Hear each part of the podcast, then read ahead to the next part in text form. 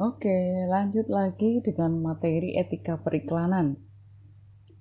Yang namanya etika, teman-teman, pasti ada banyak aturan ataupun terkait dengan norma ya yang ada di masyarakat. Tapi dalam hal ini kita bicara bukan lagi aturan atau norma yang ada di masyarakat, tapi bicara soal etika dalam periklanan. Jadi di dunia periklanan ya.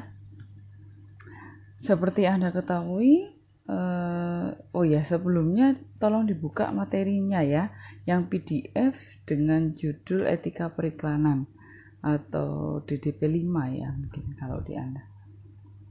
Oke bicara soal etika periklanan. Iklan. Seperti yang sudah saya sampaikan sebelumnya definisi iklan ya di awal pertemuan saya rasa tidak perlu saya bahas panjang lebar lagi di pertemuan kali ini Prinsipnya iklan itu memperkenalkan suatu produk dibuat semenarik dan sedramatis mungkin untuk menunjang performance suatu perusahaan pastinya atau sebuah institusi prinsipnya. Nah, di sini iklan pastinya dihasilkan sesuai dengan kepentingan perusahaan dong.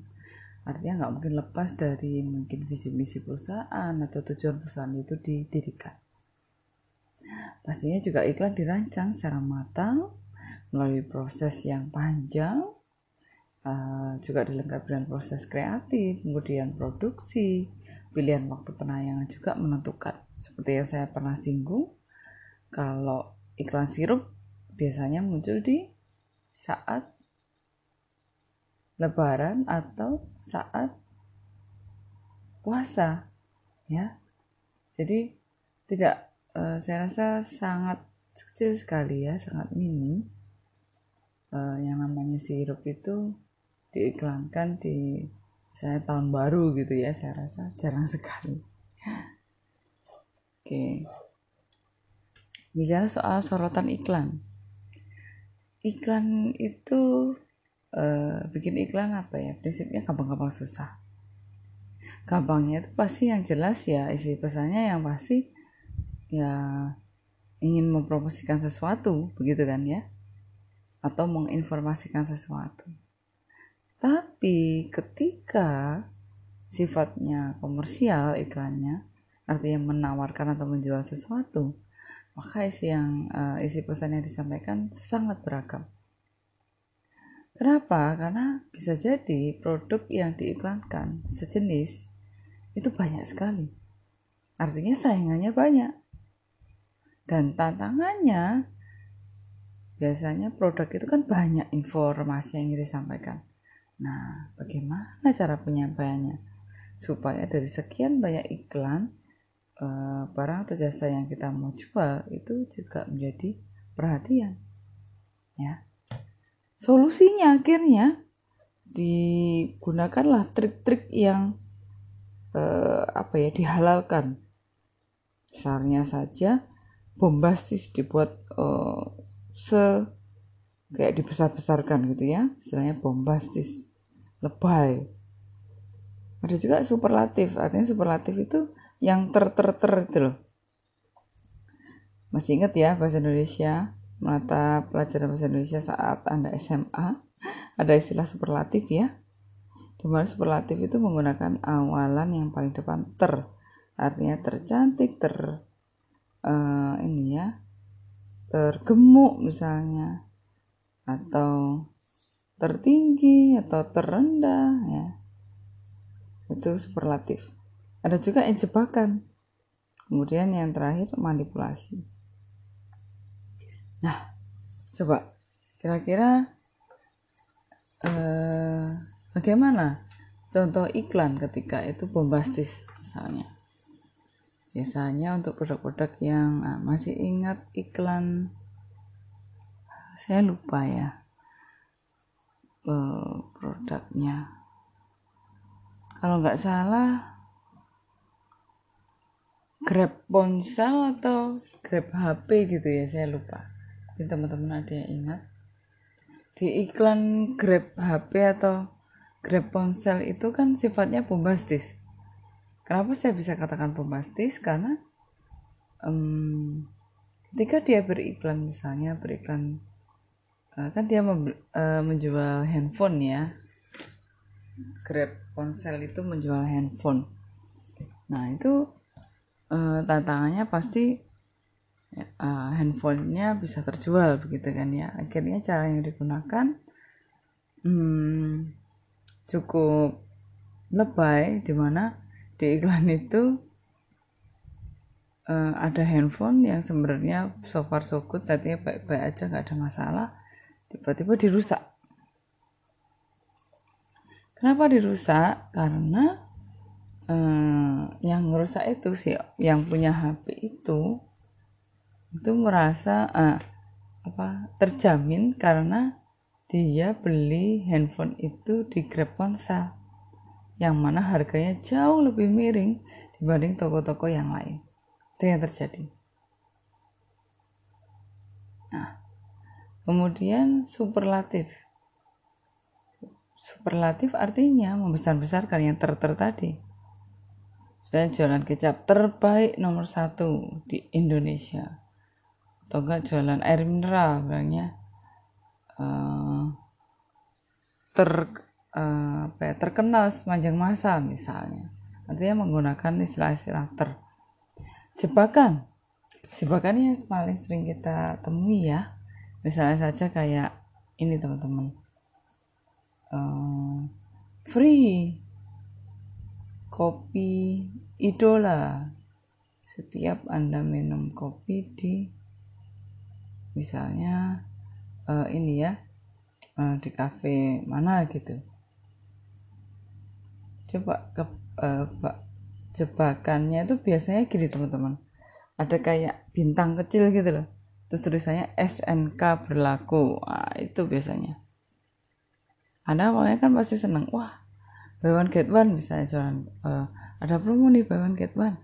Sana buru-buru datang ke counternya uh, mau pesen dong yang buy one get one? Oh iya. Uh, dibawakah kartu membernya misalnya gitu. Waduh saya belum punya kartu member ya misalnya ada jawab gitu ya. Terus yang jual bilang oh kalau begitu maaf ya bu belum bisa untuk reservasi di sini. Artinya ya bisa jadi uh, ini ya restorannya sih buka. Uh, bukan bu uh, ini yang membuka kesempatan untuk siapa pun yang datang. Tapi eh, ketika ada promo itu mulai memainkan trik ya. Jadi akan bisa memanfaatkan promo kalau misalnya kalau jadi member gitu. Belum punya member belum bisa memanfaatkan promo. Dan promonya pun juga beragam. Artinya kalau misalnya kalau makan di tempat itu baru dapat buy one get yang ini lebih gede. Tapi kalau dibawa pulang bagonnya misalnya lebih banyak tiga atau empat misalnya. Nah ini eh, teman-teman hati-hati ya.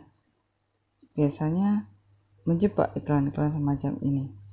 Jadi ada tulisan SNK berlaku padahal syarat dan ketentuannya panjang sekali dan bisa jadi ketika anda memanfaatkan promo nggak bisa tapi malah justru mengeluarkan biaya yang cukup uh, besar ya untuk itu. Dan manipulasi, manipulasi itu seringnya kalau uh, di iklan-iklan kecantikan ya, baru tiga hari udah glowing gitu ya. Buktikan sendiri terakhirnya gitu. Nah, itu yang repot ya. Biasanya kan kalau iklan kecantikan memang dimanipulasi. Modelnya sengaja dibuat secantik mungkin gitu ya. Tradisi beriklan sehat seperti yang sudah saya sampaikan di materi PDF. Ada tiga aspek penting untuk um, mampu beriklan sehat. Yang pasti harus sesuai dong dengan etis, estetis, dan artistik. Kalau etis terkait dengan norma-norma atau kaedah berlaku, kalau estetis kelayakan, sesuaikan dengan target marketnya, layak apa enggak, budaya artistik itu terkait dengan keindahan atau seni atau daya tarik lain ya teman-teman tiga ini saling melengkapi ya. Tidak atau jarang sekali ada iklan yang mengandung tiga aspek ini semuanya. Biasanya salah satu atau dua gitu ya. Selanjutnya kalau kita tadi sudah panjang lebar menyinggung soal etika pertanyaan selanjutnya apa definisi etika itu coba teman-teman cari tahu apa definisi dari etika?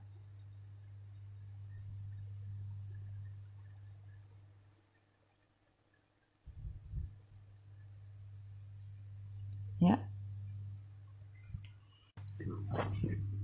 Ya teman-teman definisi etika itu banyak sekali.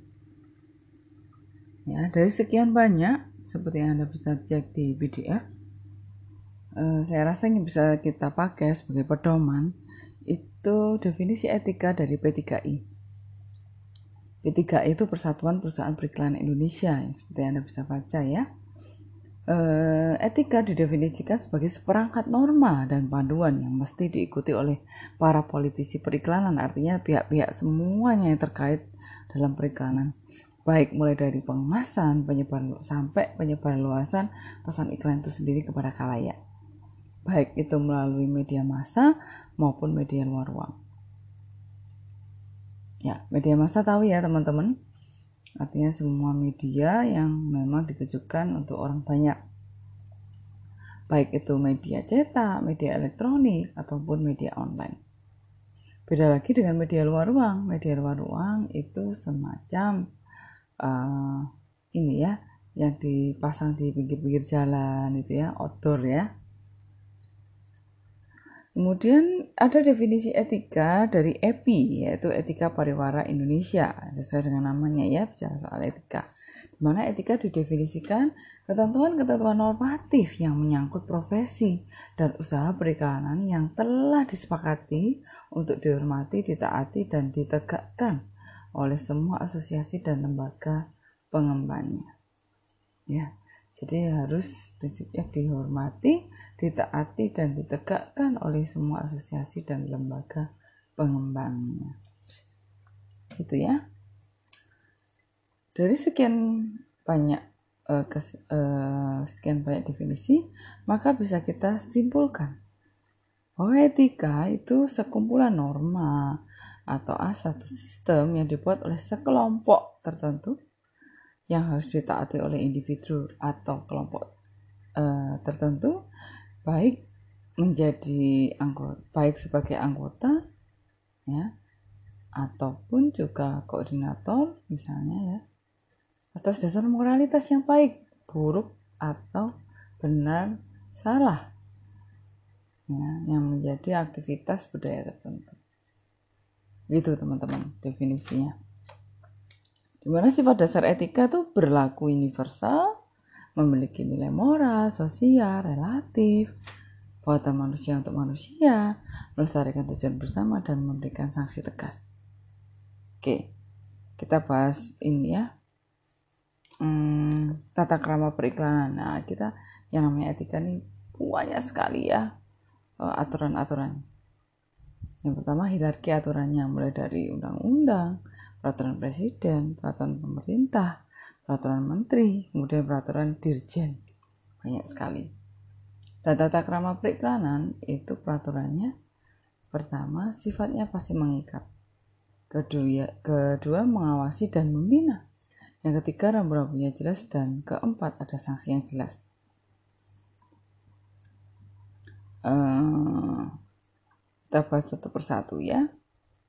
Tata krama periklanan tadi peraturannya memang sifatnya mengikat. Tapi ada istilahnya, tadi kan uh, ini ya mengikat, tapi ada istilahnya tata krama periklanan itu sifatnya terga, uh, tidak mengikat. Loh, bagaimana yang satu mengikat kok satunya tidak mengikat? Gini teman-teman. Jadi kalau yang tidak mengikat itu tergantung dari niat dan hati nurani masing-masing. Misalnya aturannya tidak boleh menjatuhkan uh, produk lain misalnya. Tapi yang terjadi di lapangan, di iklannya itu muncul uh, menjelek-jelekan produk yang lain. Artinya ini tidak sesuai dengan niat dan hati nurani masing-masing yang prinsipnya uh, saling membantu yang mengawasi dan membina jelas ya benar sekali tidak ada sanksi yang memberatkan tidak jauh berbeda ya dengan yang uh, sebelumnya. Dan yang keempat sanksi tidak bisa diterapkan. Nah ini. Aturannya banyak sekali tapi karena aturan banyak sekali maka yang namanya sanksi juga membutuhkan waktu yang cukup lama untuk bisa diberikan. Bisa juga pengawasan dan pembinaan tidak efektif karena rambu-rambunya terbuka atas interpretasi sendiri. Nah, ini dia teman-teman. Jadi kita itu dihadapkan dengan pilihan mau lanjut atau tidak ketika kita membuat sebuah iklan. Artinya tergantung pada niat dan hati nurani masing-masing sekali lagi ya. Bahkan ada sanksi yang tidak bisa diterapkan. Karena tadi karena berawal dari kesepakatan misalnya. Ada pengawasan dan ada pembinaan tapi tidak efektif hasilnya. Ini ya. Tata krama periklan sendiri punya acuan. Seperti yang Anda bisa lihat di situ tertulis sesuai dengan Undang-Undang RI baik nomor 8, 40, 247 dan 69 tergantung bus uh, tergantung nanti kita mau mengacu yang mana. Kemudian ada keputusan menteri peraturan pemerintah ya baik nomor 31 ataupun 38 saya rasa cukup jelas ya bicara soal tata kelola periklanan aturannya banyak sekali ada di PowerPoint nanti bisa anda baca sendiri. Selain yang ada di PowerPoint bisa anda mau aduh saya pengen tahu bu kayak gimana sih detailnya anda silahkan bisa copy.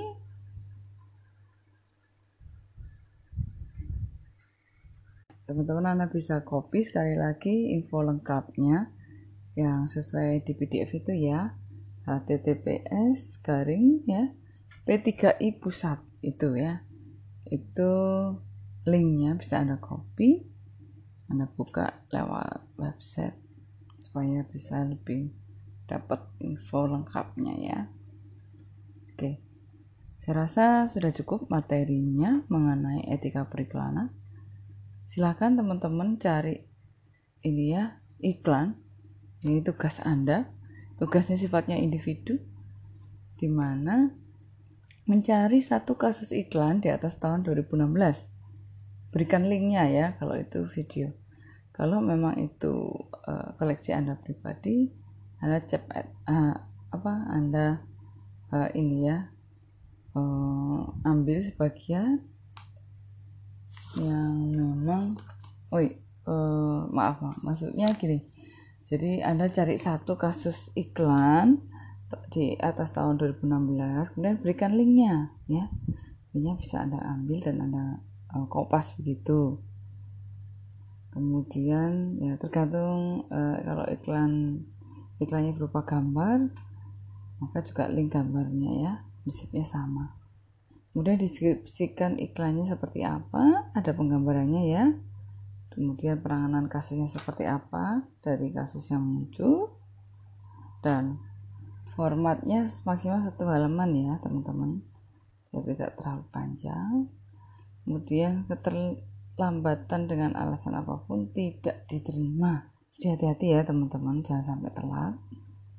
Kemudian kumpulkan pada hari Jumat 12 Maret tahun 2021 itu saya rasa untuk materinya teman-teman. Jangan lupa tugasnya. Saya deadline di hari Jumat nanti. Saya rasa cukup. Terima kasih